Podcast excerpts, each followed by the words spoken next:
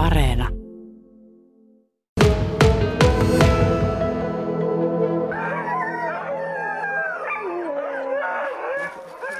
Tämä koti on koirille rauhoitettu semmoinen paikka, jossa ne saa levätä ja tässä ei semmoista härdelliä ole, mutta koirat on hyvin rauhallisia näin yleisesti ottaen, niin ei ne turhia hötkyile eikä ne ole vahtikoiria, niin ei ne sillä lailla hauku. Sä oot jakanut nämä vähän eri aitauksiin, että nämä ei ole semmoisessa yhdessä isossa, isossa aitauksessa. Paljonko sulla on kaikkia näitä?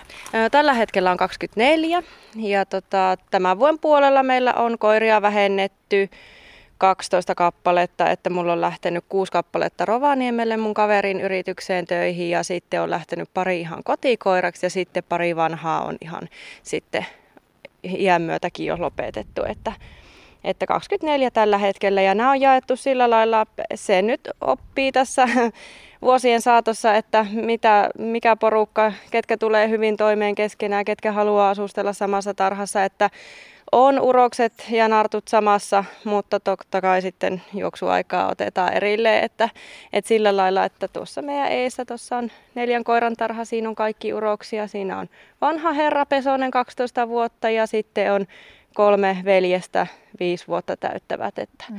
että uroksetkin keskenään aivan mahtavasti tulee toimeen, vaikka on, on tarhoissa aina luita sun muita, että niistä ei sitten kinaa tule. Onko Pesonen vielä työhommissa? Pesonen ei ole työhommissa, että Pesonen on täyseläkeläinen ja sen lisäksi on kaksi muuta täyseläkeläistä. Tuolta löytyy Oskuherra, 12 vuotta ja sitten tässä meidän vieressä tuolla nyt taisi mennäkin koppiin piiloon, mutta siinä on meidän tarhan vanhin 14,5-vuotias avamummo, että ne ei enää toki töitä tee. No, mutta tuo kuulostaa ihanalta, että sun koirat, sun siperiahaskit voi viettää myös eläkepäiviä täällä omassa kodissa. No ehdottomasti ne on ansainneet ne eläkepäivänsä, että ne on vuosia tehneet töitä ja, ja sen jälkeen ansaitulle eläkkeelle, niin mikä sen hienompaa kuin nähdä, että vanha, vanhalla iälläkin koira voi olla onnellinen. Hmm. Siperiahaskit on valjakkokoiria, ne on työkoiria. Minkälaisia ne on pitää kotioloissa ja, ja suhteuttaa sitten tämä työ ja, ja oma ö, vapaa-aika täällä kodissa? Tämmöisen lauman kanssa se on totta kai elämäntapa. Eli eihän tässä tota, ei tällaista voi ajatella niin, että mulla on tässä työ, että mä hoidan nämä koirat vaan, vaan siksi, että tämä on mun työ. Ei, tämä on mun elämäntapa ja, ja harrastuksesta toki lähtenyt, mutta nyt sitten ammatiksi asti. Ja no, aikaahan ne vie. Sehän nyt on selvä asia. Eli ne on hoidettava vuoden jokaisena päivänä. Ne on liikutettava vuoden jokaisena päivänä. Että se on se on sellainen, johon on tottunut ja totta kai sitä aina silloin tällöin päivän kaksi saa itse huilata sitten, että löytyy hoitaja tälle laumalle, että, että se on tietysti aina sellainen sitten, että sitten, sitten otetaan sitä omaa aikaa. Lapista kuuluu, yrittäjät on kovin huolissaan tästä tilanteesta. Korona on vähentänyt matkailijoita, ennen muuta tietysti ulkomaisten matkailijoiden osuutta. Mitä sä, sulla on ystäviä siellä pohjoisessa, niin minkälainen tilanne sillä oikein on? Siellä on todella haastava tilanne tällä hetkellä ja totta kai puhutaan vain Lapin matkailusta, mutta tämähän koskettaa myös Lapin eteläpuolella toimivia valjakkoyrittäjiä, että meitäkin on, on kuitenkin ihan jonkun verran täällä, että ei kaikki ei ole, että ihan yhtä lailla se koskettaa, vaikkakin toki etelämässä koiramäärät ei ole niin suuria kuin Lapissa. Ja tilanne on tosi hankala ja kaikkia uusia keinojahan tässä yritetään keksiä, että kuinka tästä talvesta selvitään.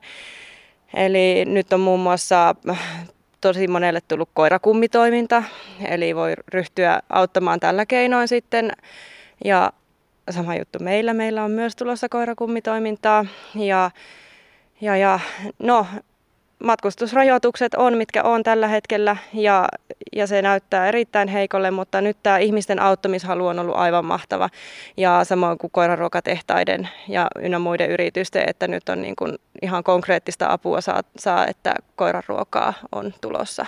Kuulostaa hyvältä. 24 koiraa. Tässä on eläkeläisiäkin sulla, sulla laumassa mukana ja, ja joka päivä pitää syödä ja teidän pitää perheenä elää. Mm. Miten tiukkaa on ollut?